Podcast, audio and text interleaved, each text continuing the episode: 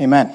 All right, well, we're there in Job chapter number 27, and we are moving through the book of, excuse me, chapter 26. We're moving through the book of Job on Wednesday nights, and we are taking one chapter a week. And of course, uh, if you've been with us, last week I wasn't, I was preaching in Atlanta, so we took a break from Job. But if you've been with us, you know that the book of Job is primarily a conversation between Job and his three friends that conversation is pretty much coming to an end now. Uh, there was these three different rounds that took place where a friend would speak and uh, Job would respond. The other friend would speak. Job would respond. Another friend would speak. Job would respond. That would be round one. They'd do it again. Round two. Round three.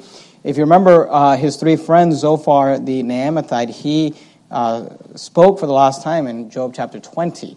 He cut out at round two and did not continue on to round three. Eliphaz the Temanite spoke for the last time in chapter 22, and Bildad the Shuhite spoke for the last time in chapter 25. What we have in chapter 26 is the end of of this conversation, and, and there's a few chapters left in this round, but it's uh, Job responding to Bildad the Shuhite, and he's really responding to all of his friends. And we're going to see Job kind of wrap up this conversation over the next several chapters. And then a new guy, a young guy who's been sitting off to the side by the name of Elihu, will speak. And we'll analyze his speech and go through that for a few chapters. And then the book gets really exciting when God speaks. And then, of course, the book ends with uh, a narrative, the ending of the story of Job. So in chapter 26, we have Job responding to Bildad the Shuhite. And I want you to notice that the chapter is kind of divided into two sections. If you look at verses 2 through 6, you'll see a passage that is dealing with what I would refer to as soul winning or outreach, reaching people with the gospel. And then in verses 7 through 14, we have a passage that's dealing with uh, science and the fact that God's power and God's glory is over nature and uh, science. But We'll start here in verse number one, of course. This is Job's response to Bildad. The Bible says, But Job answered and said. And I want you to notice that in the next several chapters, uh, excuse me, in the next several verses, verses 2 through 6, uh, he's going to explain, and if you're taking notes tonight, I always encourage you to take notes on the back of your course of the week. There's a place for you to write down some things. He's going to explain what it is that we should do as uh, soul winners, as followers of Christ, as Christians, or as Old Testament saints, even here in the Old Testament, he explains that there's two things um, that we should do. And I've, I've taught you this in our church, and I'll say it again tonight. When it comes to New Testament Christianity, when it comes to uh, the local New Testament church, everything we do should really fall under two categories. We are either reaching people or we are teaching people. We are to reach and we are to teach. And this is what Job is uh, talking about. Notice here in verse 2 how he speaks of reaching people that need help. He says, How hast thou helped him that is without power? And if you remember, Job's been accused by his friends over and over saying that he hasn't helped people, that he hasn't been there for them, that he hasn't provided uh, for, for the needs. And now he's kind of turning it around on them. He says, well, how hast thou helped him that is without power? Thou savest, uh, or how, he says, savest thou the arm that hath no strength? And he's talking about the fact that there are some people who cannot save themselves, who cannot help themselves, and uh, they need help. And the idea is that we are to go and to reach those people. He says, How hast thou helped him that is without power? How savest thou the arm that hath no strength? I'd like you to keep your place in Job. That's obviously our text for tonight. But go with me, if you would, to the book of Luke, Luke chapter number 4 in the New Testament. Luke chapter number 4. And I'd like you to look down at verse number 18. Luke chapter 4 and verse 18 when we go out soul winning, when we go out to reach people with the gospel, our job is to go and help those that are without power. Because when it comes to salvation, everyone is without power. No one is able to save themselves. No one is able to, uh, to, to bring deliverance uh, for themselves. This is why the Bible says that uh, God commended his love toward us in that while we were yet sinners, Christ died for us. While we were yet without strength, the Bible says, when we were unable to help ourselves, Christ came, and then Christ has given us that ministry. If you're there in Luke chapter 4, look at verse 18. This is, in Luke chapter 4, we have Jesus really at the beginning of his ministry. He just was baptized, he just went to the wilderness, and he was tempted of the devil. And now he's coming in to begin his ministry, and the first thing he does is he goes into the synagogue. Uh, notice verse 16. It says, And he came to Nazareth where he had been brought up. And as his custom was, he went into the synagogue on the Sabbath day and stood up for to read. And there was delivered unto him the book of the prophet Isaiah. And when he had opened the book, he found the place where it was written. I want you to notice this is how Jesus kicked off his ministry. He went to the synagogue. They handed him the Bible. They handed him the book of Isaiah. He opens it up. Notice it says, uh, that he found the place where it was written. This was very purposeful. He did not just open up and start reading. He specifically went to this passage, and in verse 18, we have a quote from the book of Isaiah. Notice what he says. He says, The Spirit of the Lord is upon me because he hath anointed me to preach the gospel to the poor. He had sent me to heal the brokenhearted, to preach deliverance to the captives and, reco- and recovering of sight to the blind, to set at liberty them that are bruised, to preach the acceptable year of the Lord. And then I love how it ends in verse 20. The Bible says, And he closed the book, and he gave it again to the minister, and sat down. And the eyes of them that were in the synagogue were fastened on him. And he began to say unto them, This day is this scripture fulfilled in your ears. And Jesus said, You know, I came to preach the gospel to the poor. He said, I came to heal the brokenhearted, to preach deliverance to the captives and uh, recovering of sight to the blind, to set at liberty them that are bruised. And what he's saying is this I came to help those that can't help themselves.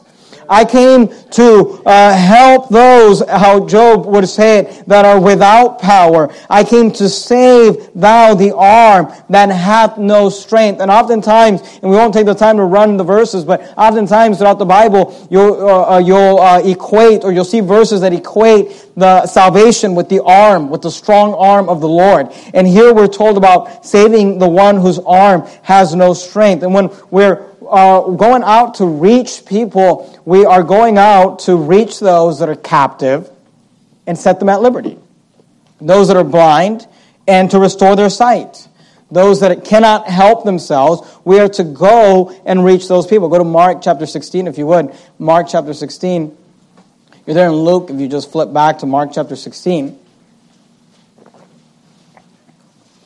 Everything we do should fall in the category reach and teach. Reach and teach. You say, who are we reaching? Those that need help. And, and let me say this spiritually, everybody needs help. Spiritually, nobody can save themselves. Spiritually, everybody's arm had no strength. Everyone is without power. But oftentimes, and if you're a soul winner, you know this is true, oftentimes it is those who are physically uh, have no strength and those who are physically without power that are the most receptive. Oftentimes, when we find the people who need the most help, even just physically, even in life, they also tend to be the ones that are most receptive, which is why Jesus said, I came to preach the gospel to the poor. Why? Because the poor were the most receptive. He said, I came to set at liberty those that are captive. He said, I came to find, he said, they that are wholly not a physician, he said, but they that are sick. He said, I came to find those that need help. Mark 16 and verse 15 says this, and he said unto them, Go ye into all the world and preach the gospel to every creature. Everything we do should fall into this category. Reach people. We have to reach people with the gospel. How do we do that? We do that by preaching the word of God. Keep your place right there in Mark and go back to Job 26. Look at verse 4. Job chapter 26. And look at verse 4. Notice what he says. He says, To whom hast thou uttered words? I want you to notice that th- those words there. He says, utter. The word utter means to speak. He says, he says, Who have you helped?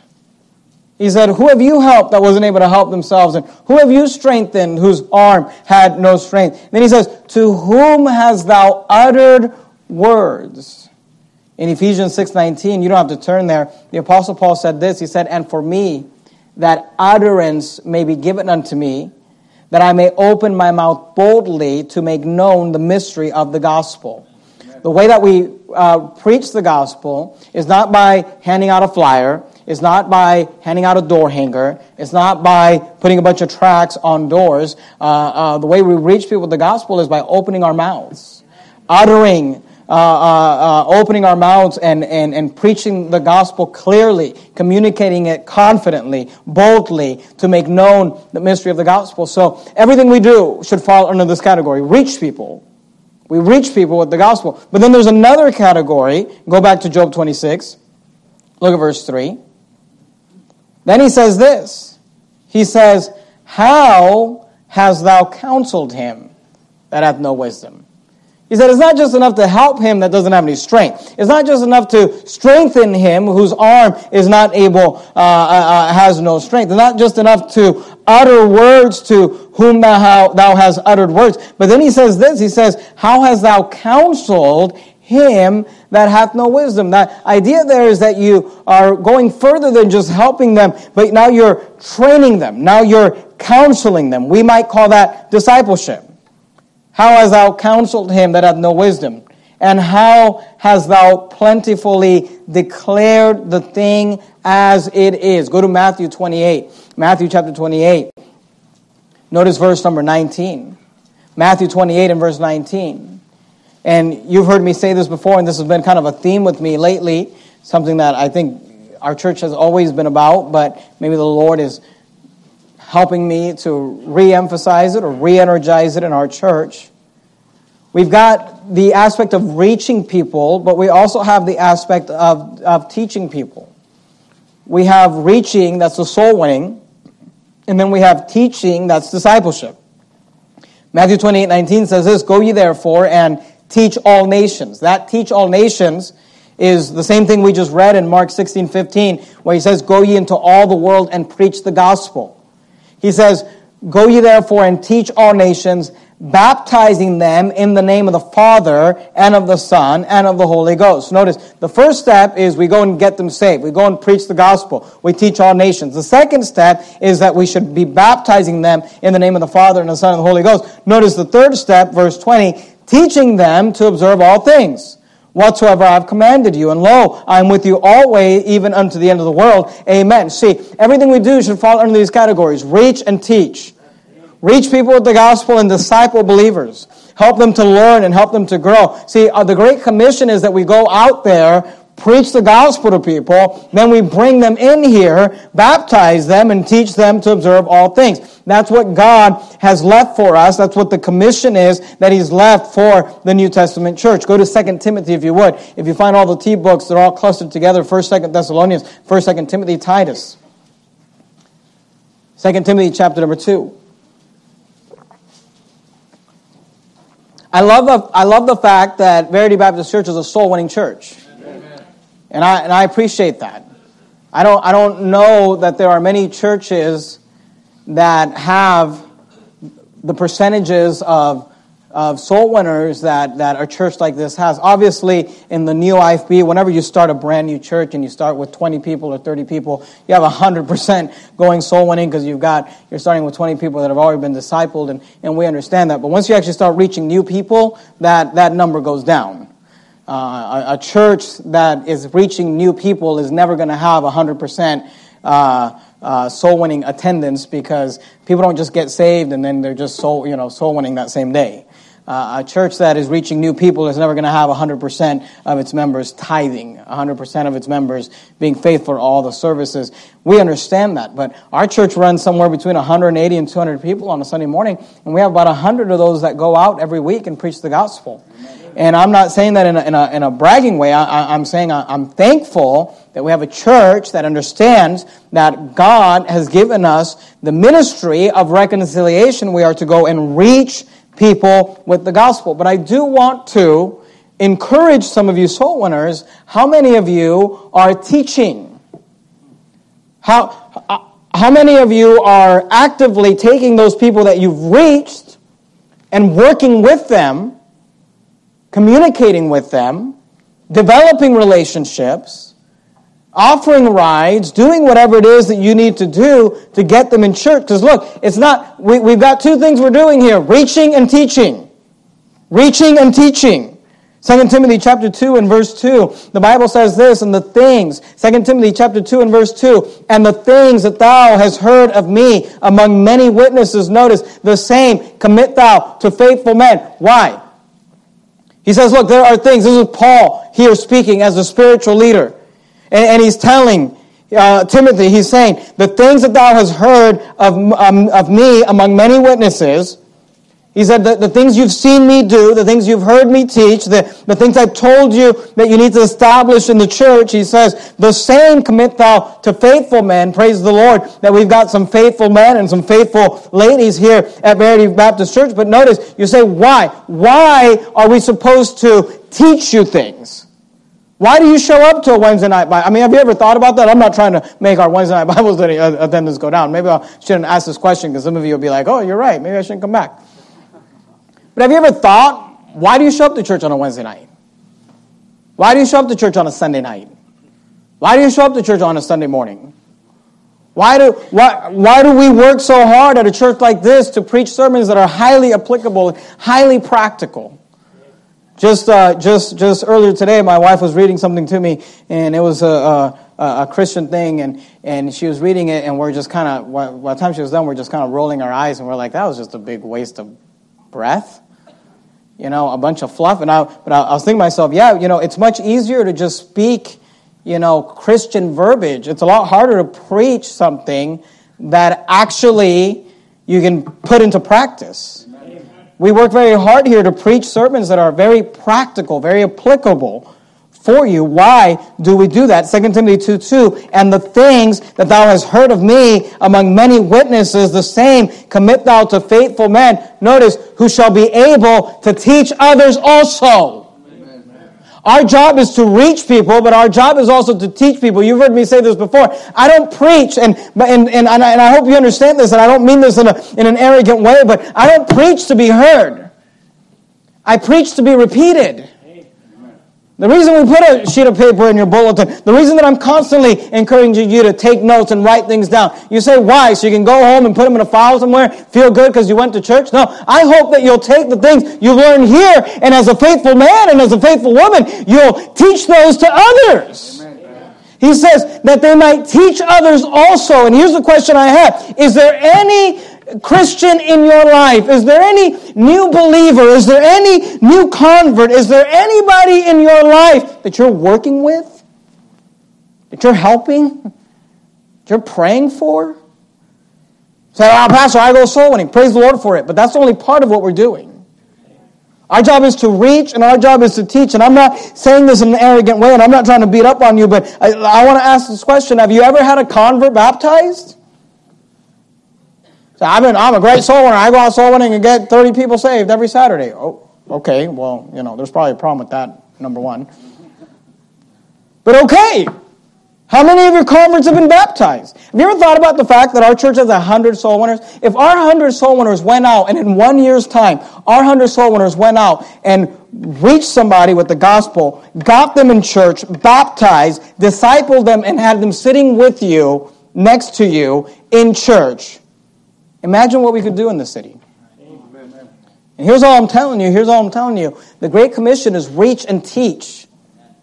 Our job is to reach people with the gospel, and then we are to take the things, you are to take the things that thou hast heard of me among many witnesses, and not just me, every pastor and preacher that's ever influenced your life. And the same, we're supposed to commit to faithful men. Why? Who shall be able to teach others also. Look, every Paul needs a Timothy. You should have a Timothy in your life. You should have a, I don't know what the Tim, Timothy, you know, version of a female name is. Timothy. There should be someone in your life you're working on. Someone in your life you're praying for. Some, I mean, at least your children, you should be taking the things you learn here and teaching them to your children.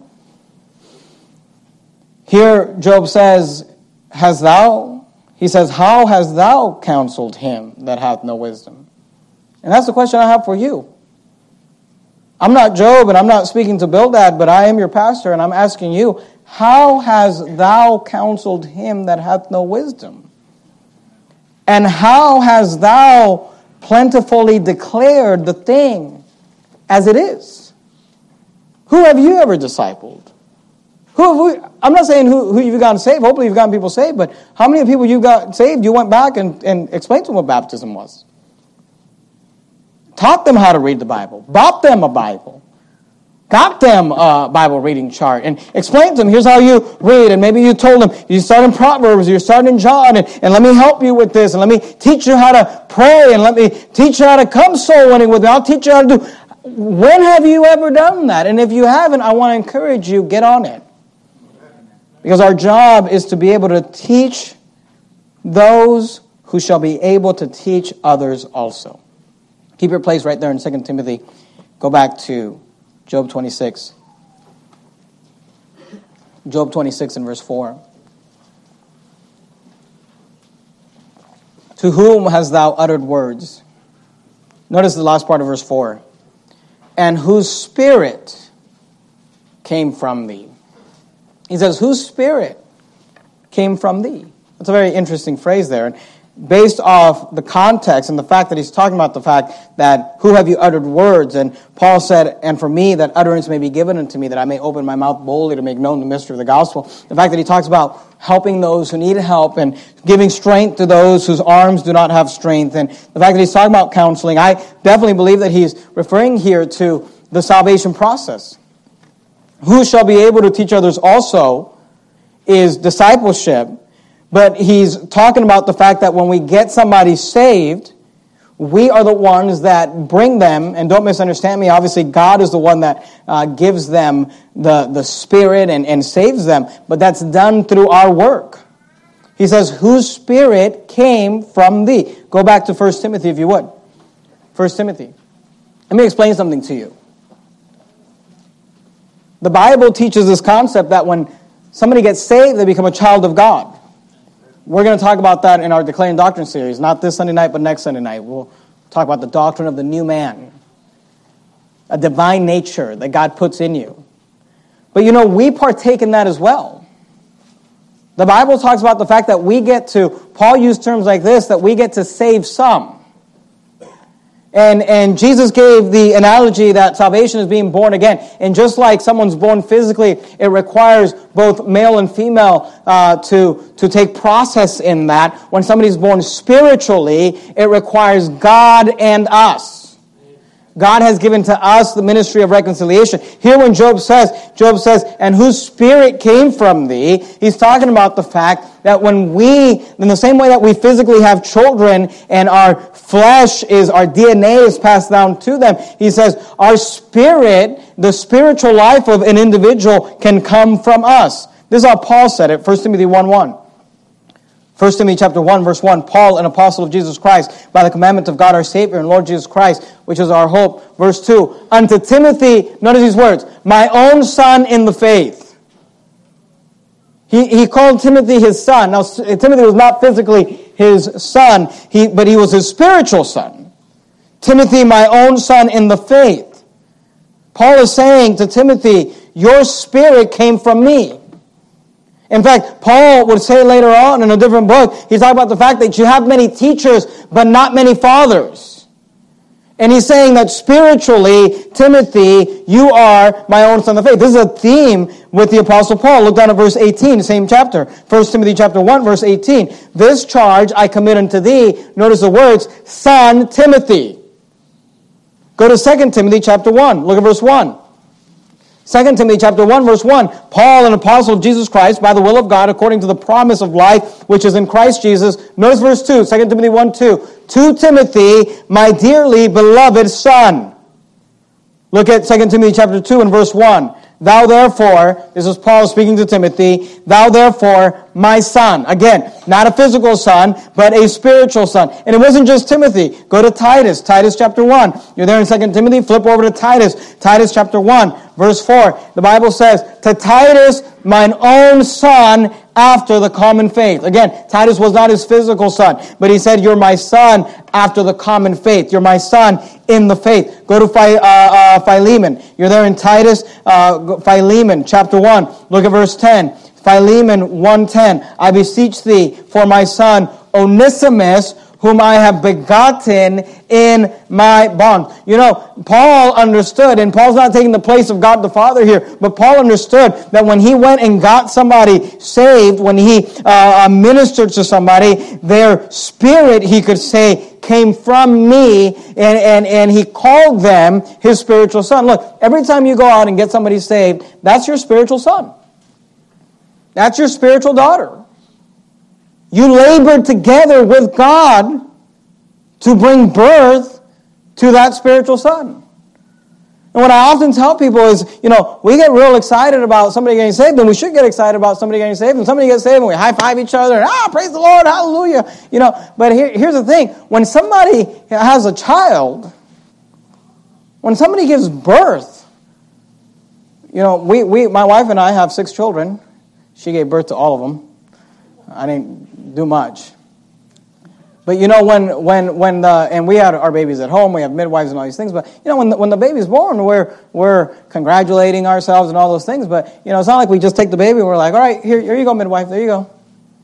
We're going to go do our own thing now. We're going to go have dinner. You know, when you have a baby, the work has just begun. Amen. You, you have a baby, but now you have to help that baby. Now you have to feed that baby. Now you have to care for that baby. Now you have to raise that baby. Now you have to discipline that baby. And look, when you get somebody saved, go ahead and high five yourself and rejoice, but realize the work has just begun. It's our job to love them. It's our job to connect with them. It's our job to, to try to help them grow. And if they don't want to come, that's fine. But let that be because they chose not to, not because you were lazy and you didn't even try. Not because you were lazy and you, didn't even, you don't even remember what their name was to be able to get them, to be able to pray for them. See, everything we do, everything we do falls under these two categories reach and teach. Reach and teach. Why do we go soul winning? To reach people. Why do we have Wednesday night church? To teach people. Why do we have discipleship class? To teach people. Some of you would be good. You say, ah, you know, I'm too good for discipleship class. It might be good if you went and got a convert and had your convert sit with you in discipleship class. Hey, I'll go with you to discipleship class. I'll, I'll and we'll, we'll get coffee beforehand. Here's all I'm telling you is that Job asked these very specific questions to his friends. He says, To whom hast thou uttered words? He says, How hast thou counseled him that hath no wisdom? And how hast thou plentifully declared the thing as it is? And I'm just asking you the same question. Who are you working on? Who's your Timothy? Paul. Because our job is to commit the things that we know to faithful men who shall be able to teach others also. They are our spiritual children. They are the children that God has given us that we might train them in the things of the Lord. Go back to Job 26. Job 26. We see that we see first in these verses what we should do. What should we do? Reach and teach. Reach and teach. Then we see in verses 5 and 6 why we should do it. What should we do? Reach and teach. Why should we do it? Death and hell. Notice verse 5. Dead, dead things are formed under the waters, and the inhabitants thereof. In verse 5, it's interesting to me because he mentions death. He says dead things. Then he mentions the waters. Dead things are formed from under the waters. And then in verse 6, he mentions hell. Hell is naked before him, and destruction hath no coverings. Now, I'll be honest with you, I'm not sure why he mentions dead things are formed from under the water. I know that if you do some research, they've done studies where they, they believe that there's a lot of dead things and a lot of dead people in the water. And these, these are just scientists that don't even believe the Bible. If you take into consideration the fact that there was a worldwide flood where God killed everybody on earth with water, then I would say, yeah, probably there are lots of dead things in the water. What's interesting to me, though, is, is, is not what he means by that. I'm not sure what he means. Maybe one day my understanding will grow with that. But it's the fact that he mentions death, water, and hell. And in Revelation, if you would, keep your place in Job, go to Revelation, last book in the New Testament, should be fairly easy, easy to find. Revelation chapter 20. Do me a favor when you get to Revelation, put a ribbon or a bookmark or something there because we're going to leave it and we're going to come back to it. Revelation chapter 20. In Revelation chapter 20, when we read about the great white throne judgment, where God is going to judge all of the unsaved, I want you to notice what he mentions. Revelation 20, verse 13. And the sea and the sea gave up the dead which were in it. There's a lot of dead people in the sea, apparently. And the sea gave up the dead which were in it. Notice, and death and hell. Notice all of these things are mentioned in Job 26, 5 and 6. Dead things are formed from under the waters, and the inhabitants thereof Hell is naked before him, and destruction hath no covering. Here we're told, and the sea gave up the dead which are in it, and death and hell delivered up the dead which were in them, and they were judged every man according to their works. And death and hell were cast into the lake of fire. This is the second death. And whosoever was not found written in the book of life was cast into the lake of fire. And the point is this, what are we to do? We are to reach and teach. Why should we do it? Because of death and hell. Because of the fact that people die. And when they die without Christ, they go to hell. That's why we do what we do. That's why we give up. You know, people, I don't understand what people think. They think, oh, these people, 100 people in our church must just have nothing to do on a Saturday. They, can't, they, they couldn't figure out what to do on a Saturday. I'll tell you why people give up their Saturdays, because people are dying going to hell. Because one day, the Bible says there's a judgment coming called the Great White Throne, and the sea will give up the dead which are in it, and death and hell will, be deliver, will deliver up the dead which were in them. And they were judged, every man according to their works. Your neighbor will be there. By the way, you and I, all of us will be there. The great white throne, we don't get to run from it. The Bible says that, that the earth and the heavens flood away. Everyone will be there. Now, believers will not be judged as the great white throne. Believers have a different judgment. It's called the judgment seat of Christ. We'll talk about that uh, soon in our Declaring Doctrine series. We won't be there. If you're saved, you will not be there to be judged, but you will be there. There'll be two crowds there those that are saved and those that are not saved. Those that are not saved will be judged for their works, and the Bible says that they will all be found wanting. There is none that doeth good, there is none that seeketh after God, for all have sinned and come short of the glory of God. The rest of us will just be there as witnesses. And look, let me tell you something. Everybody you know who you refuse to preach the gospel to, every family member, every co-worker, every neighbor will be there and you will see them escorted into hell. There's a reason why in this context, then God tells us that he must wipe away our tears from our eyes. I'm just telling you what Job is saying. Job is saying what we should do. What should we do? We should reach and teach. And he tells us why we should do it. We should do it because of death and hell. I want you to notice it's interesting, too, that Job teaches a, a very um, appropriate doctrine on hell. If you look at, keep your finger there in Revelation, go back to Job 26, verse 6. He says, Hell is naked before him. The him there is referring to God and destruction, hell is referring to destruction, hath no covering. Today, there are those who teach that hell is separation from God, but the Bible teaches that hell is not separation from God. In fact, God, in the person of the Lord Jesus Christ, is overseeing hell. And this is what Job is referring to in verse 6. He says, Hell is naked before him. Hell is not something far away that God's not uh, a part of. It's naked, it's open before Him. Destruction hath no covering. Revelation 14, if you kept your place in Revelation, look at Revelation 14 and verse 10. Revelation 14 and verse 10 says this, The same shall drink of the wine of the wrath of God, Revelation 14, 10, which is poured out without mixture in the cup of his indignation, and he shall be tormented with fire and brimstone. Notice the last part of verse 10, in the presence of the holy angels and in the presence of the Lamb. And the Lamb, of course, is the Lord Jesus Christ. Hell is naked before him, and destruction hath no covering. Go back to Job 26. So we see that Job teaches us what we should do. We should reach and teach, why we should do it. because of death and hell. And then we enter into the second part of this chapter. The first part dealt with soul winning, evangelism, outreach. The second part has a theme of science, and the book of Job actually deals a lot with science. And for the rest of this chapter, from verses 7 through 14, Job mentions God's glory and power over nature and science. And I want to just kind of break this down for you, and we'll do it as quickly as we can. Before we jump into this section of the chapter, I want you to notice that the book of Job, we're told, may have been written anywhere between 1500 to 2000 years before Christ. So we're 2000 years after Christ.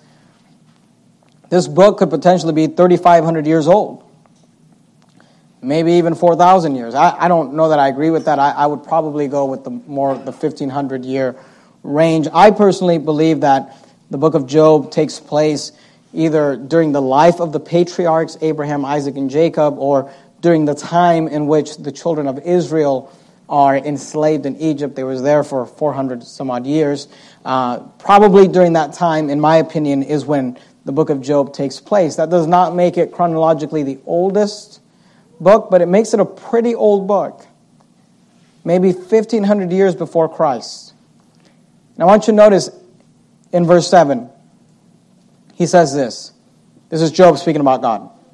He stretched out the north. And when he's referring to the north here, he's referring to that which is north of earth. So, not north in earth. Of course, we live on a sphere, we live on a globe, and if you go north long enough, eventually you'll start going south. We talked about that on Sunday night. But here he's talking about, he stretched out the north, and he's talking about that which is north, if you see earth, that which is above earth. He says he stretched out the north, notice, over the empty place. What is he referring to when he says empty place? He's referring to what you and I today would call outer space. And because outer space is an empty place. He stretched out the north over the empty place. You say, I don't think he's talking about space. Because what Job is mentioning here is astronomy, the study of space. He stretched out the earth over the empty place. You say, I don't, I don't know that empty place is referring to outer space. Okay, well, look at the last part of the verse. And hangeth the earth upon nothing. Job is referring to the fact that the earth is floating in space.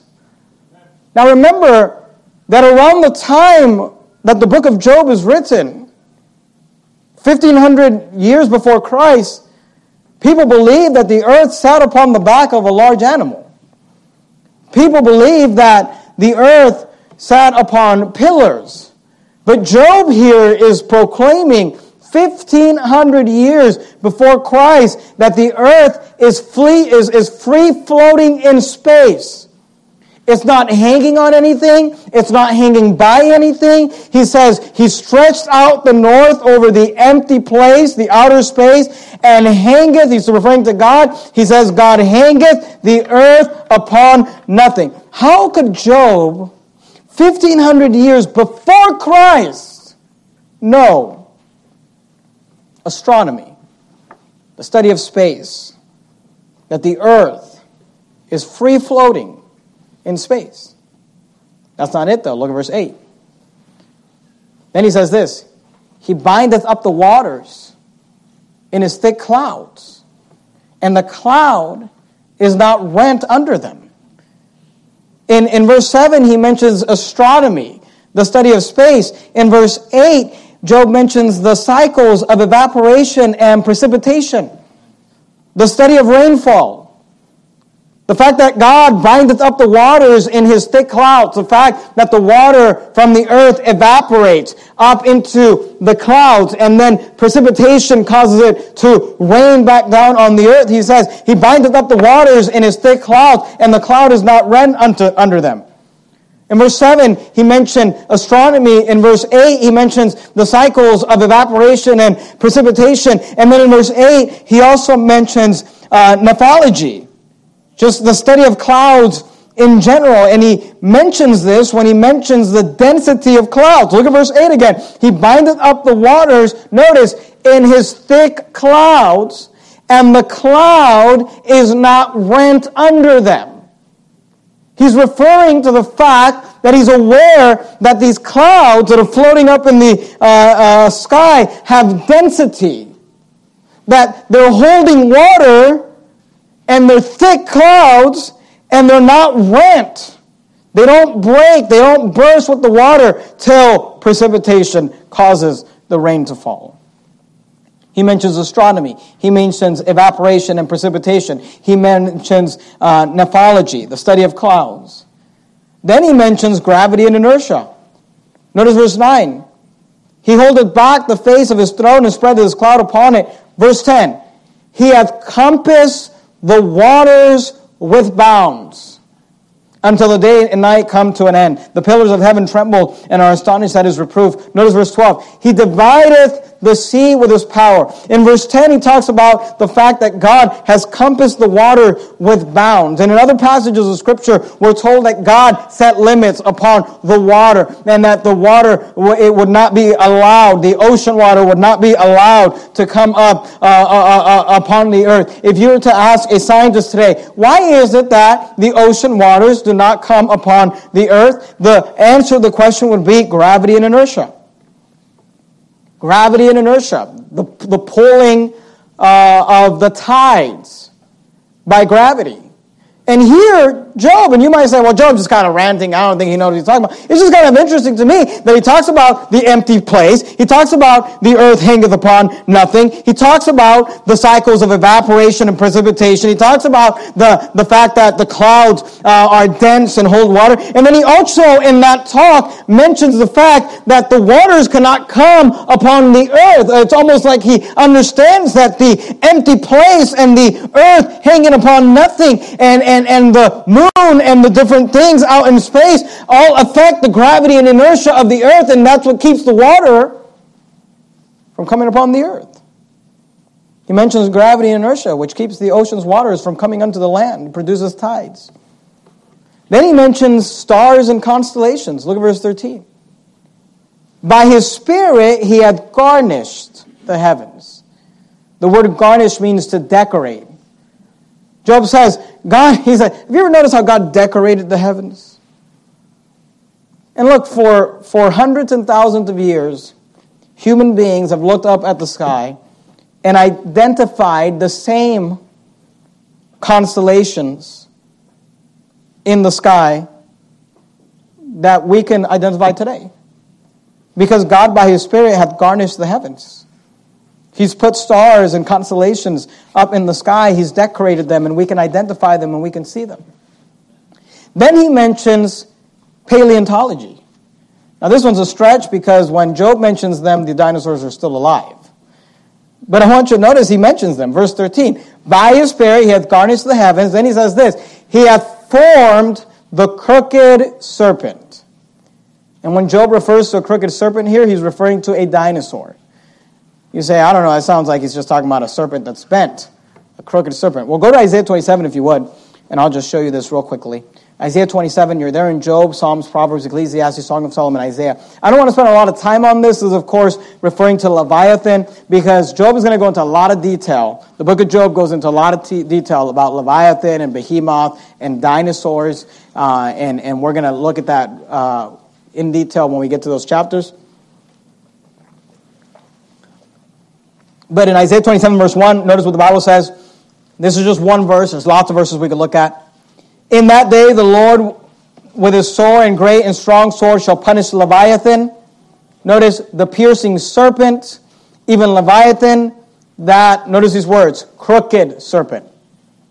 That's what Job was referring to in Job 26, 13. By his spirit he hath garnished the heavens, he hath uh, formed the crooked serpent. Here in Isaiah 27, we read about even Leviathan, the crooked serpent. Notice, and he shall slay the dragon that is in the sea. This is not just a snake or a serpent in the sense that you and I would think of. This is a dragon. This is what the Bible refers to as a dragon. And this is what we in, in modern times you call a dinosaur. And look, today we as Christians we're mocked at this. Let me let you in on a little secret. The science world, when it comes to, to evolution and dinosaurs, is lying to you. The science world tells you that no human being has ever seen a dinosaur. Dinosaurs did not walk with men. That is not true. That is not true biblically. That is not true logically. The Bible, I mean, we're going to see that Job goes into detail about the fact, the book of Job goes into detail about the fact that there was these dinosaurs walking upon the earth at the time that Job lived. And he, um, here, uh, Leviathan, that crooked serpent, is one of them. You say, well, I don't see the word dinosaur. The word dinosaur was invented like 200 years ago. Before that, you know what they're called? They're called dragons. You say, ah, the, uh, dragon's a mystical being. Okay, so when a scientist tells you about a large reptile a, a, big, large reptile with scales and fangs, and, and, they're scary, and they call him a dinosaur. That's science. But when Job, living 1500 years before Christ, describes pretty much the exact same thing a large reptile that's scary, that has fangs, that has claws, and he calls it a dragon, now that's mythical? They're describing the exact same animal. People say, oh, no human being has ever seen a dinosaur. Okay, then explain to me why every ancient civilization, whether it was in Europe, whether it was in Asia, whether it was in Africa, whether it was in South America, every ancient civilization has drawings of big, huge lizards that surprisingly look like something that no human being ever saw, but yet 200 years ago we began to dig them up out of the earth. We call them dinosaurs, but that's not what they called them, so it must be mythical. You're insane. Here, Job is talking about this crooked serpent, Leviathan, the piercing serpent, the crooked serpent, the dragon that is in the sea. You say, You believe in dragons? Absolutely. You say, why? Because I believe in God, and God's science is always correct. Amen. Job 26, verse 14. Notice what he says Lo, these are parts of his ways. It's interesting to me because Job goes on and talks about all these scientific things, and he says, and, and then it's, it's almost like he describes our society today. He's living 1500 years before Christ. We're living 2000 some odd years after Christ. And here's what he says, and it's true today. Lo, these are parts of his ways. All these things, science, nature, space, these are parts of his ways. But how little a portion is heard of him. Isn't it true that God created and gave us all these things, yet we as human beings give God very little credit and glory for it? but how little a portion is heard of him. But the thunder of his power, who can understand? Let me just finish with this idea on the Bible and science. The Bible is not necessarily a science book, but the Bible does contain science in it. The Bible contains a lot of science. And I would just say this as Bible believing Christians, we should understand that the Bible is always scientifically accurate, as we saw in Job 26. In fact, usually, whenever the Bible seems to be inaccurate, it's because science has not yet caught up with the Bible. Because they will realize eventually, oh, the Bible is right. See, the Bible is always scientifically accurate, and I would also say this the Bible is always scientifically ahead. Let me just give you some examples. I'm not going to run all the verses, I'll just read this for you. The Bible taught against bloodletting a common practice for years in the medical world. And at the time of Moses, God said, don't do it. The Bible taught to wash your hands in running water long before doctors figured out that they were spreading disease by washing their hands in standing or stagnant water. I mean, I think it was just 300 years ago doctors figured out that we should probably start washing our hands in running water because we're spreading disease by just having sitting water in a bucket and all of us washing our hands there. The Bible taught that in the book of Leviticus to wash your hands in running water. The Bible taught about fire and lava in the core or the center of the earth. The Bible taught that the earth was round, not flat, from the beginning. The Bible taught that the earth floats in space. We saw that in our chapter tonight. The Bible foretold that light travels. The Bible foretold that there are fountains on the ocean floor. The Bible foretold of sea currents in the ocean. The Bible is not a science book. It does contain science. But whenever the Bible speaks on science, the Bible is always scientifically accurate and the Bible is always scientifically ahead. You say, why would Job just randomly go into all these scientific things that we know to be true today? 1500 years before Christ, when he would say that the earth, that God hangeth the earth upon nothing, people would say, You're crazy, Job. Everybody knows the earth is upon the shell of a giant turtle. Why would God have Job do this? Here's why. Because the fact that the Bible foretells science accurately and ahead of human understanding of science is a proof that the Bible was not written by man, but it was written by God. Because it is God who created these things, it is God who formed these things, it is the God who has uh, uh, of nature that has supremacy over science and nature. So Job ends this chapter by saying, Lo, these are parts of his ways, but how little a portion is heard of him.